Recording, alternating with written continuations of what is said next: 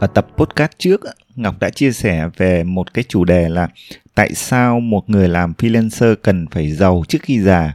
Thì sau tập podcast đấy, Ngọc cũng nhận được rất nhiều phản hồi. Rất nhiều bạn nói là rất thích cái chủ đề mà về tài chính cho freelancer. Vậy thì để nối tiếp cái chủ đề tài chính của tập podcast trước á, thì trong tập podcast này, Ngọc sẽ chia sẻ về cái kỹ năng quản lý tài chính cá nhân dành cho riêng freelancer.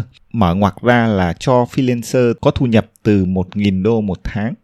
Thì uh, lý do tại sao mà Ngọc chọn cái mức một nghìn đô và lý do tại sao là Ngọc chọn cái chủ đề là quản lý tài chính cá nhân dành riêng cho freelancer.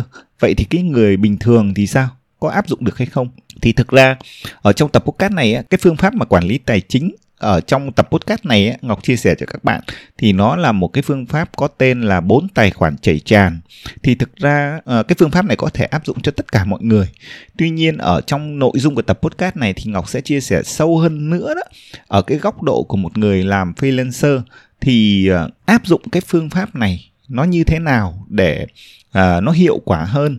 Uh, nó tăng tốc cái việc chảy tràn giữa bốn cái tài khoản này uh, với tốc độ nhanh hơn. Ok, bây giờ chúng ta sẽ vào chủ đề của tập podcast ngày hôm nay và xem xem cái phương pháp quản lý tài chính bốn tài khoản chảy tràn nó sẽ như thế nào nhé.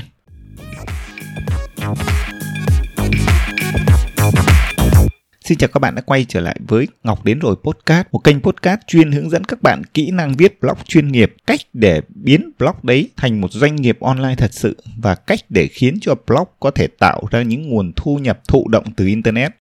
Khi mà nói về quản lý tài chính cá nhân thì nếu như các bạn lên trên Internet, các bạn search thì các bạn sẽ tìm thấy rất nhiều các cái phương pháp. Ví dụ như là phổ biến nhất thì các bạn thấy là có cái phương pháp là Uh, sáu cái lọ, tức là chia cái khoản thu nhập của mình ra vào sáu cái lọ với sáu mục đích khác nhau. Đối với Ngọc thì Ngọc có một cái phương pháp riêng và Ngọc tạm thời gọi tên là bốn tài khoản chảy tràn. À, thì cái phương pháp này là gì? Chung quy lại ấy, thì các bạn có thể thấy là với phương pháp bốn tài khoản chảy tràn của Ngọc á, Ngọc sẽ lấy một cái ví dụ là áp dụng cho những freelancer bắt đầu có thu nhập từ một nghìn đô một tháng. Thì lý do mà tại sao Ngọc chọn cái mức thu nhập một nghìn đô một tháng để làm cái ví dụ cho tập podcast ngày hôm nay thì các bạn thấy là à, thực ra cái con số một nghìn đô là một cái con số mà thường là một cái mục tiêu mà những freelancer thường đặt ra. Tức là khi mà chúng ta làm việc tự do thì chúng ta hay đạt một cái mốc đầu tiên là làm sao phải có được thu nhập một nghìn đô một tháng. Thì một nghìn đô một tháng á, hiện nay tiền Việt Nam nó khoảng là hai mươi ba triệu năm trăm nghìn đồng. Và cái mức hai mươi ba triệu năm trăm nghìn đồng thì Ngọc thấy là đây cũng là một cái mức phổ biến mà chúng ta có thể duy trì được cái cuộc sống của cá nhân, hoặc là nếu như chúng ta biết cách quản lý tài chính cá nhân, nếu như biết cách gói ghém chi tiêu thì cái mức hai mươi ba triệu năm trăm nó cũng là một cái mức mà có thể giúp cho một cái gia đình nhỏ có thể sống được ở một cái thành phố. Nếu biết cách gói ghém có thể đạt được, Ngọc nghĩ như vậy. Lý do thứ ba là cái con số một nghìn đô cho thu nhập của một freelancer thì Ngọc thấy đây là một cái con số mà hoàn toàn có thể khả thi để chúng ta có thể tạo được. Cái mức một nghìn đô để làm việc online, làm việc như một người freelancer thì không hề khó chút nào ở thời điểm hiện tại. Thì đây là ba cái lý do mà Ngọc chọn để ngờ, ngờ, lấy con số một nghìn đô làm cái ví dụ cho tập podcast ngày hôm nay. Thì cái phương pháp quản lý tài chính uh, cá nhân dành cho freelancer mà có tên là bốn tài khoản chảy tràn nó sẽ là cái gì? Thì về cơ bản với cái phương pháp này thì các bạn chỉ cần là uh, mở bốn cái tài khoản ở bốn cái ngân hàng khác nhau. Và cái nguyên tắc chung á, là bốn cái tài khoản này nó như là bốn cái bậc thang á, và khi mà chúng ta có thu nhập thì nó sẽ chảy từ tài khoản thứ nhất sang tài khoản thứ hai, sang tài khoản thứ ba và sang tài khoản thứ bốn. Và bốn cái tài khoản này thì sẽ có bốn cái mục đích khác nhau. Rồi, với cái tài khoản đầu tiên á, Ngọc sẽ gọi là cái tài khoản sống còn. Thì à, cái tài khoản sống còn là gì? Đây là cái tài khoản mà bạn sẽ để một cái số tiền dựa trên cái tổng thu nhập của bạn. Và cái số tiền ở trong tài khoản thứ nhất thì nó sẽ là những cái khoản chi hàng tháng mà bạn bắt buộc sẽ phải chi. À, ví dụ như là tiền thuê nhà, tiền điện, tiền nước, tiền đi chợ, tiền đổ xăng là những cái khoản tiền mà bắt buộc phải chi, không chi không được, gọi là tài khoản sống còn. Ngọc lấy một cái ví dụ là với cái mức thu nhập là hai mươi ba triệu năm trăm nghìn đồng thì cái tài khoản sống còn này Ngọc lấy mức trung bình là chúng ta sẽ phải cho vào đó là mười lăm triệu đồng. À, vậy thì chúng ta sẽ còn dư ra một số tiền nữa là khoảng tám triệu năm trăm nghìn đồng. Thì bây giờ chúng ta sẽ tiếp tục làm gì? Thì khi mà cái tài khoản sống còn nó đã đầy rồi là mười lăm triệu đồng hàng tháng để chúng ta chi tiêu trong hàng tháng, thì chúng ta tiếp tục chúng ta lấy một cái số tiền tiếp theo chúng ta sẽ cho vào cái tài khoản gọi là tài khoản quỹ khẩn cấp. Thì đây là cái tài khoản thứ hai. Thì uh, thông thường như Ngọc mà trước đây đấy, khi mà có cái mức thu nhập một nghìn đô một tháng thì Ngọc sẽ để vào cái tài khoản quỹ khẩn cấp này mỗi tháng là năm triệu đồng. Thì cái tài khoản quỹ khẩn cấp này nó có cái ý nghĩa gì? Tài khoản quỹ khẩn cấp là cái tài khoản mà chúng ta phải chảy vào đây hàng tháng và chảy đến khi nào nó đầy thì thôi. Và cái tài khoản này là cái tài khoản mà ưu tiên là nó phải đầy càng sớm càng tốt. Còn cái chuyện để làm sao nó đầy nhanh, đầy càng sớm càng tốt thì lát nữa Ngọc sẽ chia sẻ cho bạn ở phần tiếp theo. Tuy nhiên là các bạn cứ hiểu là ở cái tài khoản quỹ khẩn cấp này này, mục đích của nó là gì? Mục đích của nó là chúng ta dự phòng một cái khoản tiền mà chúng ta hoặc gia đình của chúng ta có thể sống được trong vòng sáu tháng. Nếu như có chuyện gì đó xảy ra thì sáu tháng tính như thế nào?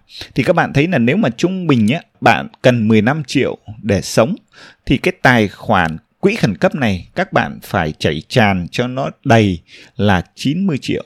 Tức là mười lăm triệu nhân với sáu tháng thì bằng chín mươi triệu. Với cá nhân Ngọc thì ở tại thời điểm hiện tại thì Ngọc không còn dự phòng cái quỹ khẩn cấp này trong vòng sáu tháng nữa, mà Ngọc đã tăng lên nó là một năm, tức là mười hai tháng. Thì các bạn thấy là nếu như uh, vậy á, thì cái tài khoản quỹ khẩn cấp này của bạn khi mà nó chảy tràn và nó đầy thì nó phải là một trăm tám mươi triệu nếu như các bạn dự phòng mười hai tháng. Đó, thì đây là ý nghĩa của tài khoản quỹ khẩn cấp. Quỹ khẩn cấp này để dùng khi nào?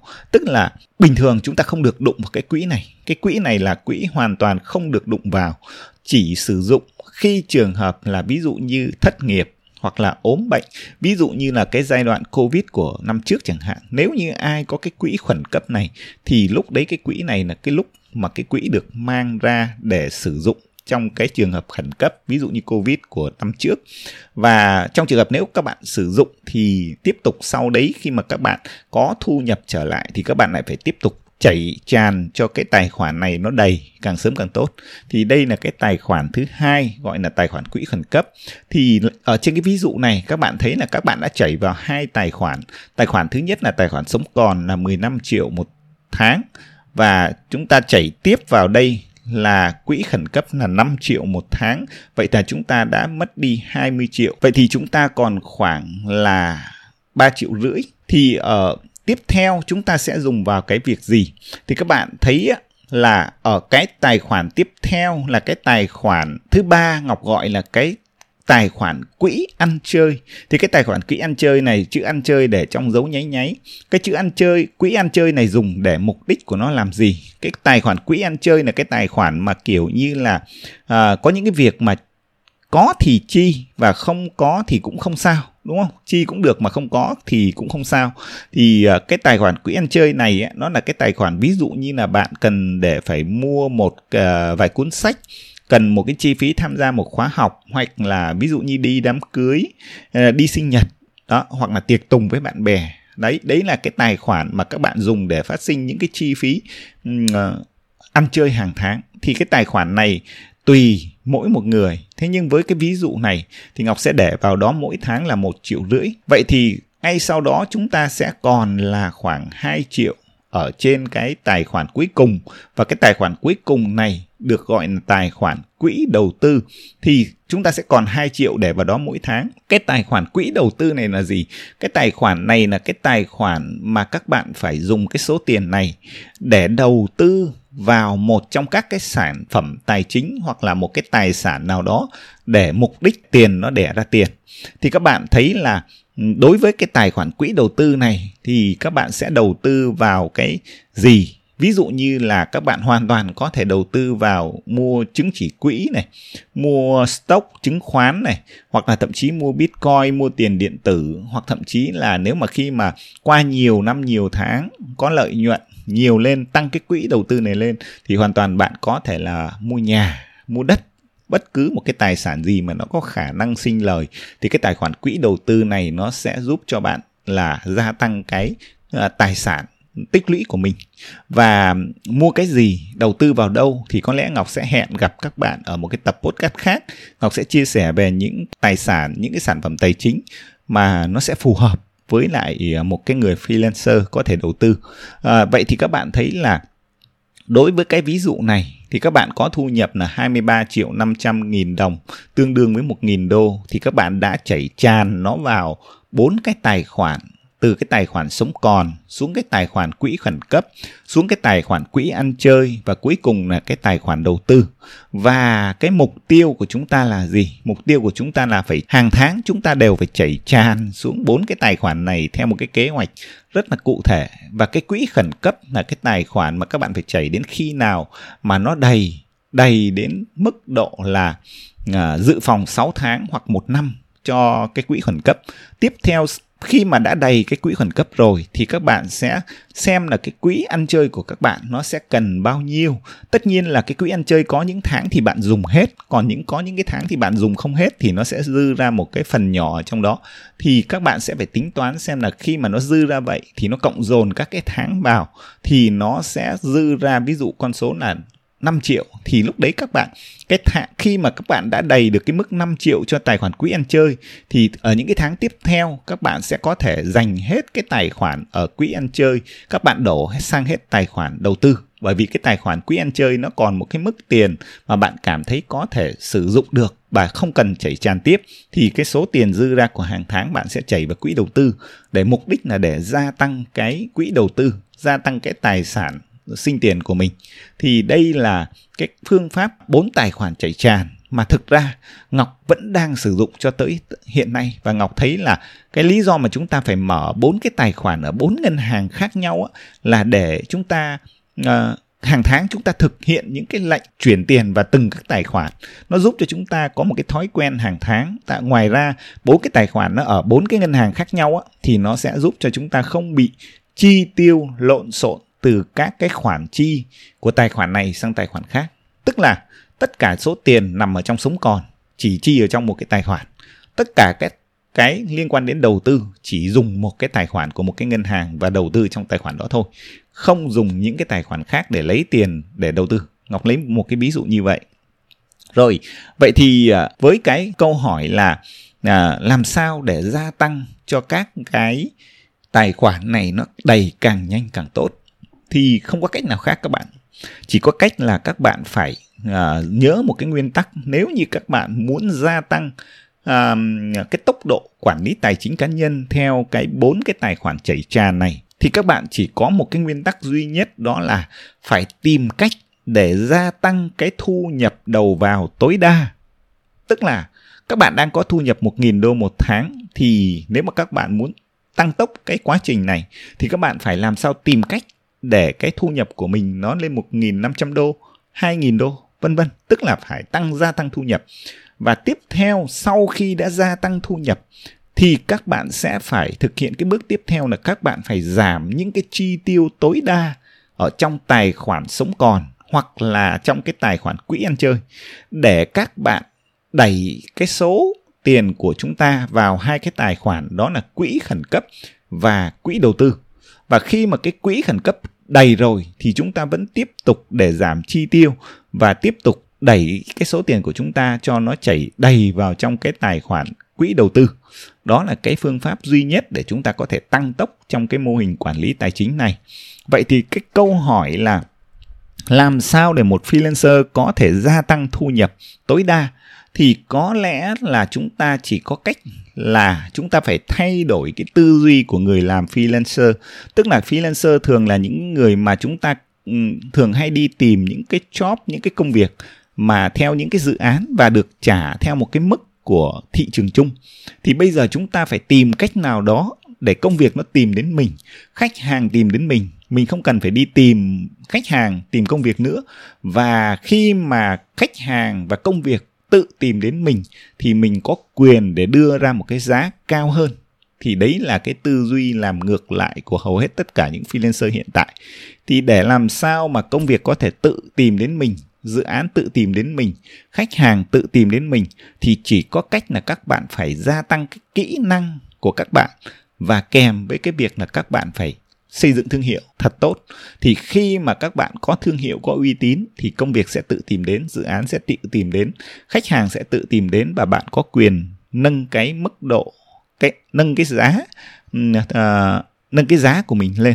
Ngoài ra thì có một cái phương pháp nữa mà trước đây Ngọc đã từng chia sẻ cho bạn ở một cái tập podcast là uh, làm việc freelancer làm việc mà dưới góc nhìn của nhà đầu tư.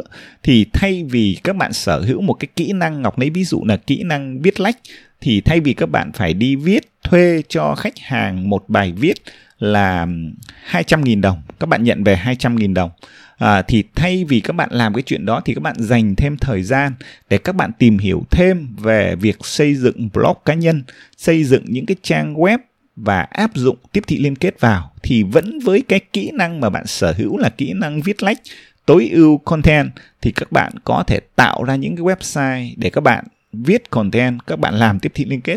Thì với cái bài viết, thay vì các bạn nhận hai trăm nghìn đồng viết thuê cho người khác, thì các bạn hoàn toàn có thể tự triển khai trên cái site của mình.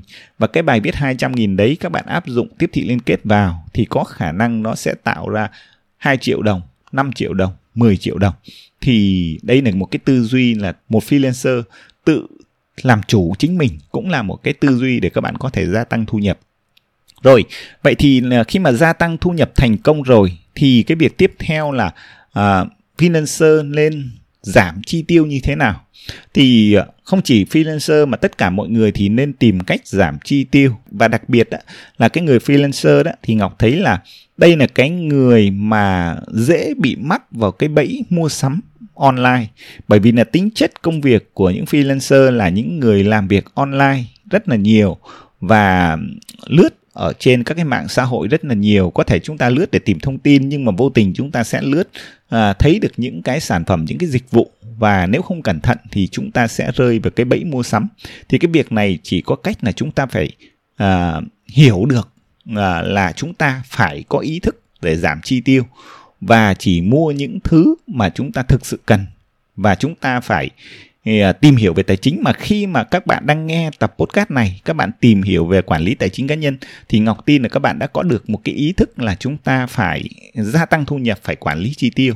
Thì đấy cũng chỉ là một cách là khi mà chúng ta tìm hiểu về tài chính thì chúng ta đã có ý thức về quản lý tài chính, thì khả năng là chúng ta sẽ giảm được chi tiêu rất là nhiều. Ok, thì với cái tập podcast ngày hôm nay, Ngọc tóm lược lại là Ngọc muốn chia sẻ với các bạn là cái phương pháp quản lý tài chính được gọi tên là bốn tài khoản chảy tràn. Mục tiêu của chúng ta là làm sao tạo ra bốn cái tài khoản và chúng ta lấp đầy bốn cái tài khoản này. Và có một cái ý lớn hơn đó là làm sao để cái tài khoản này nó hiệu quả và nó phát triển nhanh ấy, nó tạo cho các bạn có một cái nền tảng tài chính vững chắc ấy. Thì các bạn phải nhớ cái yếu tố là khi mà các bạn set up được bốn cái tài khoản này rồi thì các bạn song song theo đó các bạn phải tìm cách là để gia tăng thu nhập của mình lên và giảm chi tiêu của mình xuống. Và bắt đầu các bạn nhanh chóng để tìm cách tìm hiểu thêm về những cái hình thức đầu tư để các bạn giúp cho cái tài khoản cuối cùng ấy, là cái tài khoản đầu tư của chúng ta nó vận hành một cách hiệu quả hơn. Thì hy vọng cái tập podcast này đã mang lại cho bạn nhiều cái giá trị. Không biết là các bạn đang quản lý tài chính cá nhân với phương pháp nào. Cảm ơn các bạn đã dành thời gian lắng nghe cái tập podcast này và hẹn gặp các bạn ở những cái tập podcast tiếp theo.